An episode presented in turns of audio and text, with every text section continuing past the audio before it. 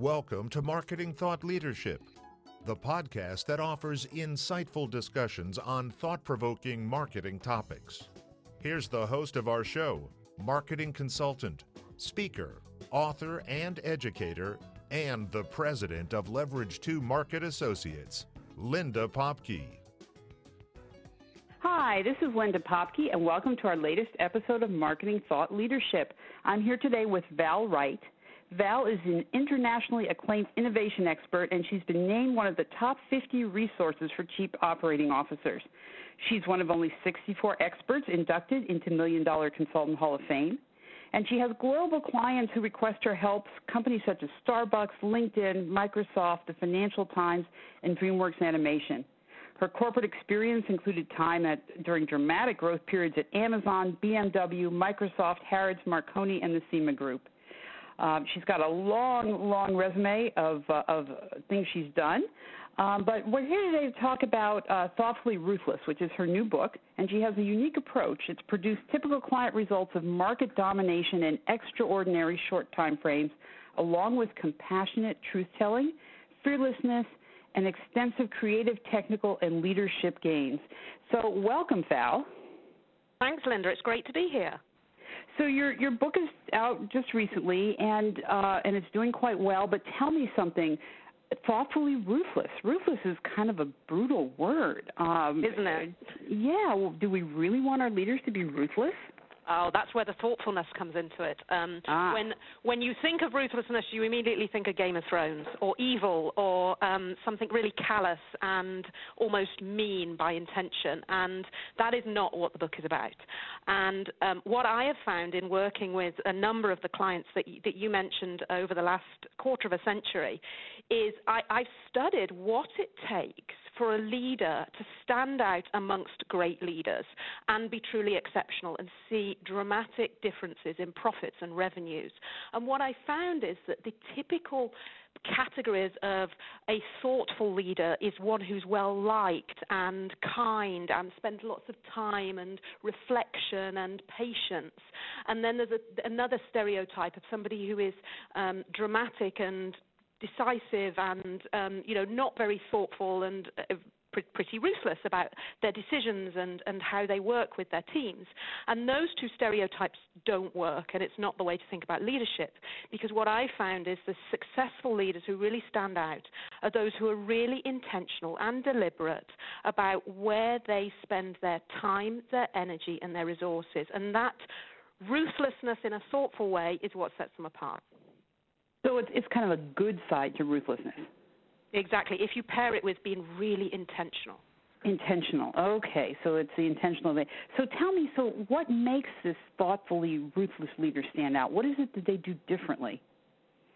They pay attention to where it is that they are trying to get to. And one of the things that thoughtfully ruthless leaders do is they are, if you imagine drawing a line on a piece of paper, and over on the left you have today and the next 30 days, and then in the middle you have 6 months, and over to the right you have 1 year and 2 years.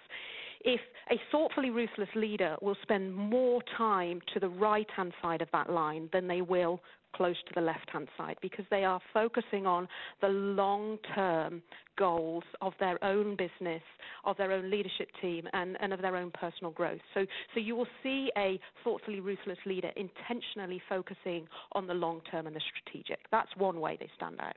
So they're less reactive, more proactive.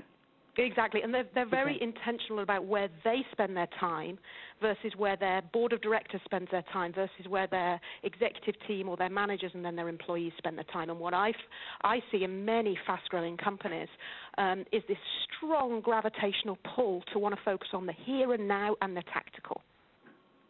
Yep, and we see it a lot, right? It has to happen now or forget it, right? Yep. Exactly. Okay, so one way is they're intentional. What else makes a thoughtfully ruthless leader stand out? Another way that they stand out is they're very that's really where they spend their time. And then if you look at where they spend their energy, a thoughtfully ruthless leader. If you work with many marketing leaders, Linda, and so you probably have marketing leaders who've just achieved a remarkable success and they've just delivered an amazing campaign or a project that's just product that's launched that's really successful. And I always ask them, who do you call?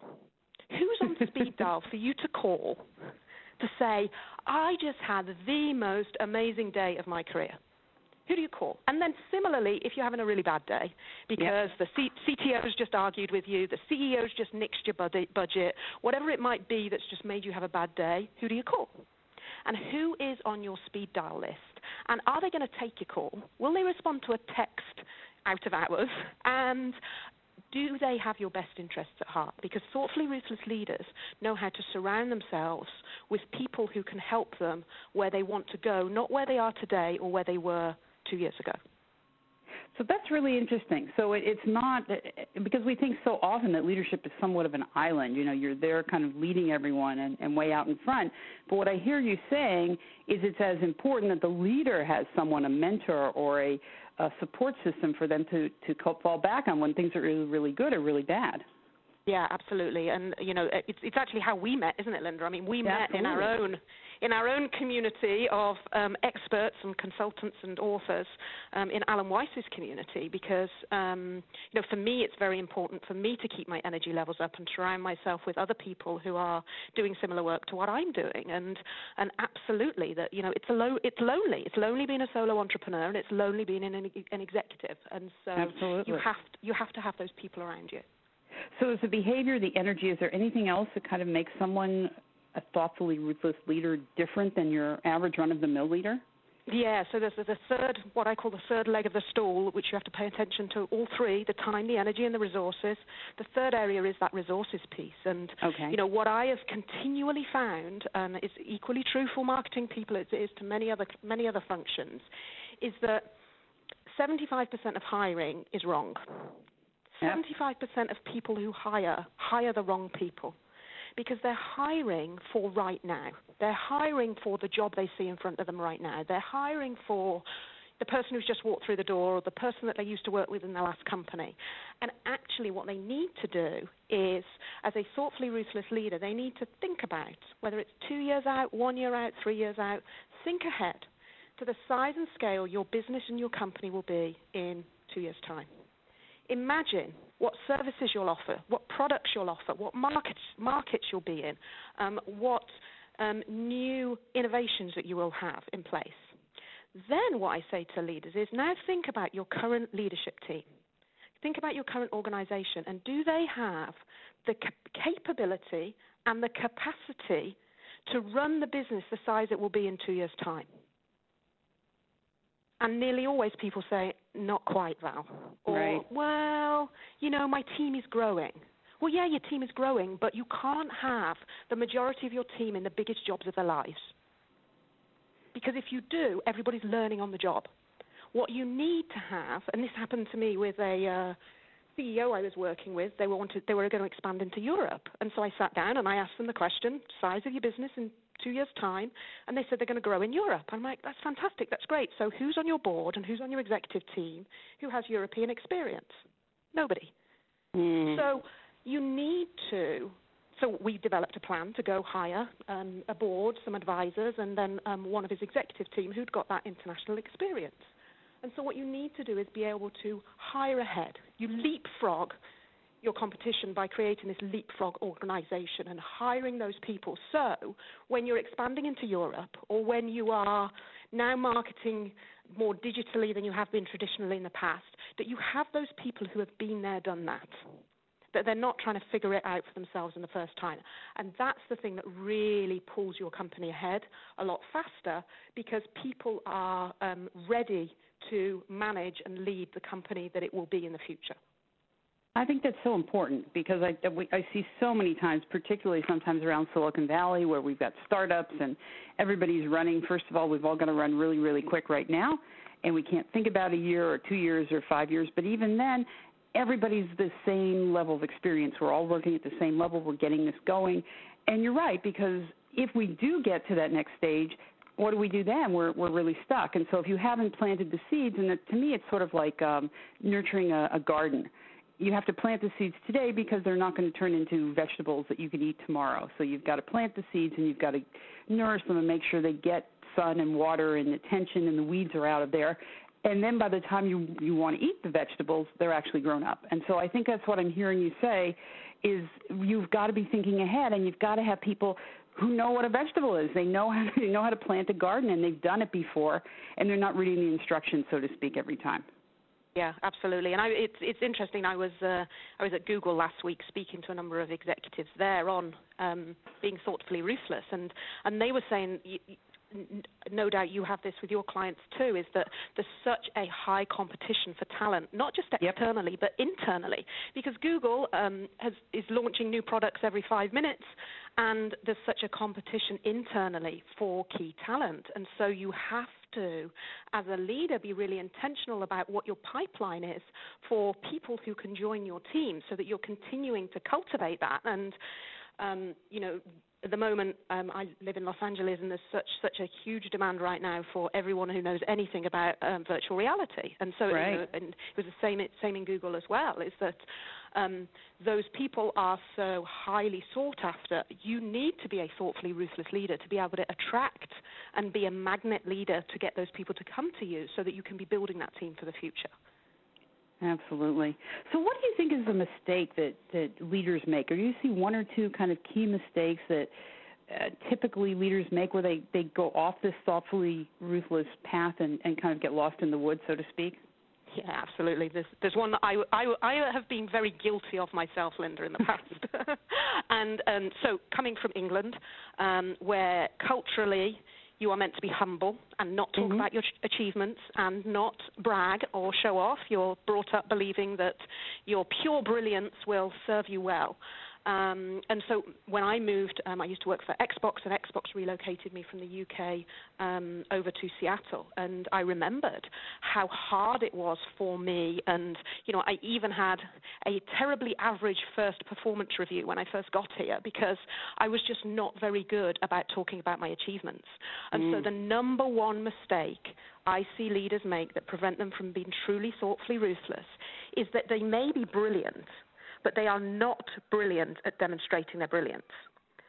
And not brilliant at demonstrating their brilliance. Yeah. Boy, okay, yeah. And here's the thing, talking to your marketing audience, the marketing leaders are some of the worst culprits for this. Oh, absolutely. We are talk about the shoemaker's children, right? I mean, we're bad at marketing ourselves. Absolutely, yeah. Yeah, and so I had one of my CEO clients call me a couple of years ago, and he was on a tirade. He was spitting feathers, as we would say in England, which means you're very angry.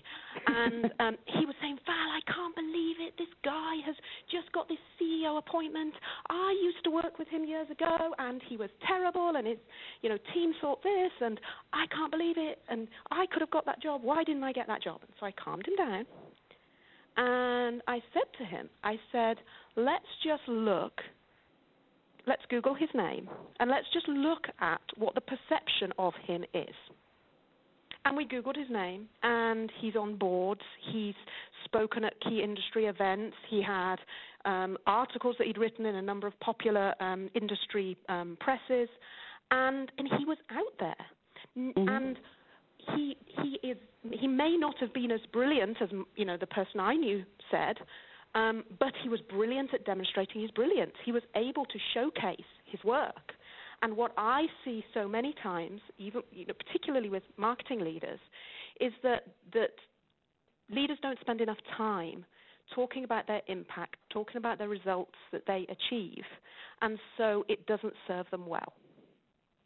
I think you're right, and we think that we're out there and doing good work and showing up and doing the work, and therefore we'll be seen. And, I use a lot of music analogies in what I do, because I'm a musician. And I talk about there's no noise. If you don't make it, there's no music if you're not out there making it. And so I think too often we think we're going to be good and everybody's going to sing our song. And what I'm hearing you say is we're not doing a good enough job of kind of leading the music, so to speak. That's right. That's right. Yeah. And so, in my book, there is a brilliance barometer where you can track where you are and where you'd like to be, and gives you some real practical examples of what you can do to improve how brilliant you are at showcasing your work and demonstrating your brilliance. So let me ask you, what have you done in your business? Because I know that there's some things you've done yourself, and how are you making your own business more thoughtfully ruthless? Yeah, I think that's a great question, and one of the things I always encourage people when they're hiring experts like you or I is to make sure that they are good at practicing what they teach, and so it's one of the things that I really pride myself on being able to do. So I actually have 5 things that I have done that really demonstrates that I'm thoughtfully ruthless, because as you know, but the listeners probably don't, is that I have 3 young children. I have 6-year-old twins and an 8-year-old, and one of the reasons I quit my corporate life to launch my own business was so that I could create a life where I would spend more time with my 3 daughters before they turn into teenagers and want to be as far away from me as possible. And so for me, that's the first one is I've been really thoughtfully ruthless about where I spend my time and how intentional I am about what work I engage in and when I engage in it, so that I can be with my daughters and my family and travel back to England to see my family and friends in England too. And so that's the number one thing I've done to be thoughtfully ruthless is it's very easy as an entrepreneur to become your own worst boss right. and not take care of yourself. And so for me, that's the number one thoughtfully ruthless area for me. The second area is as I was preparing for my book launch, I knew I wanted to speak more for marketing purposes, and I speak a lot at corporate events, at corporate offsites and leadership functions, but I wasn't really doing a lot of speaking for marketing, and I knew I wanted to do that. But I knew that was going to take an investment of resources and focus to find out conferences where I could speak. So I hired an assistant, and I've hired an assistant. And the funny thing is my assistant is so thoughtfully ruthless. She has an assistant. So she's only focusing on the essential pieces of her practice, which is fantastic. And so I hired an assistant to help identify conferences and events where I could speak. And 3 months after hiring her, I think I've got 10 future speaking bookings booked. So that's wonderful. And that's because I've used her in a very thoughtfully ruthless way. The third area is in my writing, and I'm not very good at American grammar, and if the truth be told, I'm also not very good at English grammar, and so it always slowed down my writing. And I know I'm talking to a master of language with you, and so I'd never let you read my work without my editor seeing it, because it's not very good. But what I did is I hired an editor, to help me speed up my writing, and so now I write. And then my editor, like if I'm writing an article for Inc. or, as I was writing my book, she would make the grammar look perfect. And so that really sped it up for me, because that really allowed me to have the right resources around me to go faster. Mm-hmm. So that's number 3, yeah? That's number 3. And then number 4 is... you and I both share the same coach and mentor and strategic advisor, Alan Weiss, and he's the number one success I've had in my business is hiring him to be my disher out of tough love, honesty feedback mechanism, and sounding board. And so for me, that's the number one thing that's really, really helped me is having that, not just a mentor, but then people in his community who are my advisors that help me as well. So that's been really important. And then number 5, see, I'm having people counting this afternoon. The next thing that I've done to be really thoughtfully ruthless is that I've tried to find ways to scale my business, because people often say to me, "Val, can you take on any more clients?" And I said, "Look, I'm the growth expert. I'm a leadership expert. If I can't handle the growth of my own business, I'm kind of in trouble." And so I'm always looking for ways that I can grow my business. And so one of the recent things that I've done is I've just created this certification program where I'm going to be licensing out the Thoughtfully Ruthless toolkit to other experts and consultants, so that they can share the secrets to rapid business growth with their clients. And so I'm finding ways that I can build communities or license my tools out to other people, so that I can scale my business in different way and try new innovative business models. And so that for me is the 5th way I've been thoughtfully ruthless. What I hear is kind of a common thread through that, are a couple of things. Number 1 is you've identified what you're really good at and what you enjoy doing, and you're putting your focus there. And then kind of the corollary to that is you identify things that either you're not that good at or someone else can do just as efficiently as you, and you're finding a way to offload that. And therefore, you can keep your time devoted to the areas that really make a difference. And then the third thing is you figure out how to kind of take this and you said scale it, but how do I grow this? How do I find a way to move forward so it's not just staying where you are, but making the circle bigger moving forward? Yeah, absolutely. Yeah, that's a great summary. God, this is fantastic, and it's so interesting and fascinating, and I've known you for several years now, and I've watched this kind of metamorphosis and all these great things that you've learned and put together. So I'm so glad that you've got this out here and you're sharing these with the rest of us. So I want to ask you one last thing. If there was one tip that you could give for listeners to be thoughtfully ruthless, where should we start with this? I would suggest that the one tip is that you become a teenager again. Well, wait, not with the hormones and all that kind of stuff and, in high school, okay? No, but you become selfish just like a teenager. Remember the times when you used to listen to the music you wanted to, you have the friends you wanted to. If you're not happy with your friends, you get them out of your life. And you are really thoughtfully ruthless about who is in your life and who you surround yourself with. And I think that something happens as we grow up and in the middle years. It's not the midlife crisis we need to be worried about. It's the midlife sponge, because we absorb all these responsibilities of pets or family or aging parents or new jobs, and we just absorb it like a great big sponge, and we don't let any of it go. And what I have found is that when people let it go, when people start saying no, when people start putting themselves in a sensibly selfish way before others, that they start doing the work they love more with the people they love, and they have so much fun doing it. That sounds like a plan. That sounds wonderful. We've been here with Val Wright, who is the author of Thoughtfully Ruthless. Val, how can people find out more about you and get the book? Yeah, they can go on to ThoughtfullyRuthless.com, and they can actually download a free chapter and also get access to my Thoughtfully Ruthless Leadership Assessment. And you can download that, and you can discover just how thoughtfully ruthless you are by going on to ThoughtfullyRuthless.com. That's wonderful. Thank you so much for being with us today. You're welcome, Linda. It was great to be here. This is Linda Popke. Until next time, thank you for listening to Marketing Thought Leadership. We hope you enjoyed this edition of Marketing Thought Leadership, brought to you by Leverage 2 Market Associates.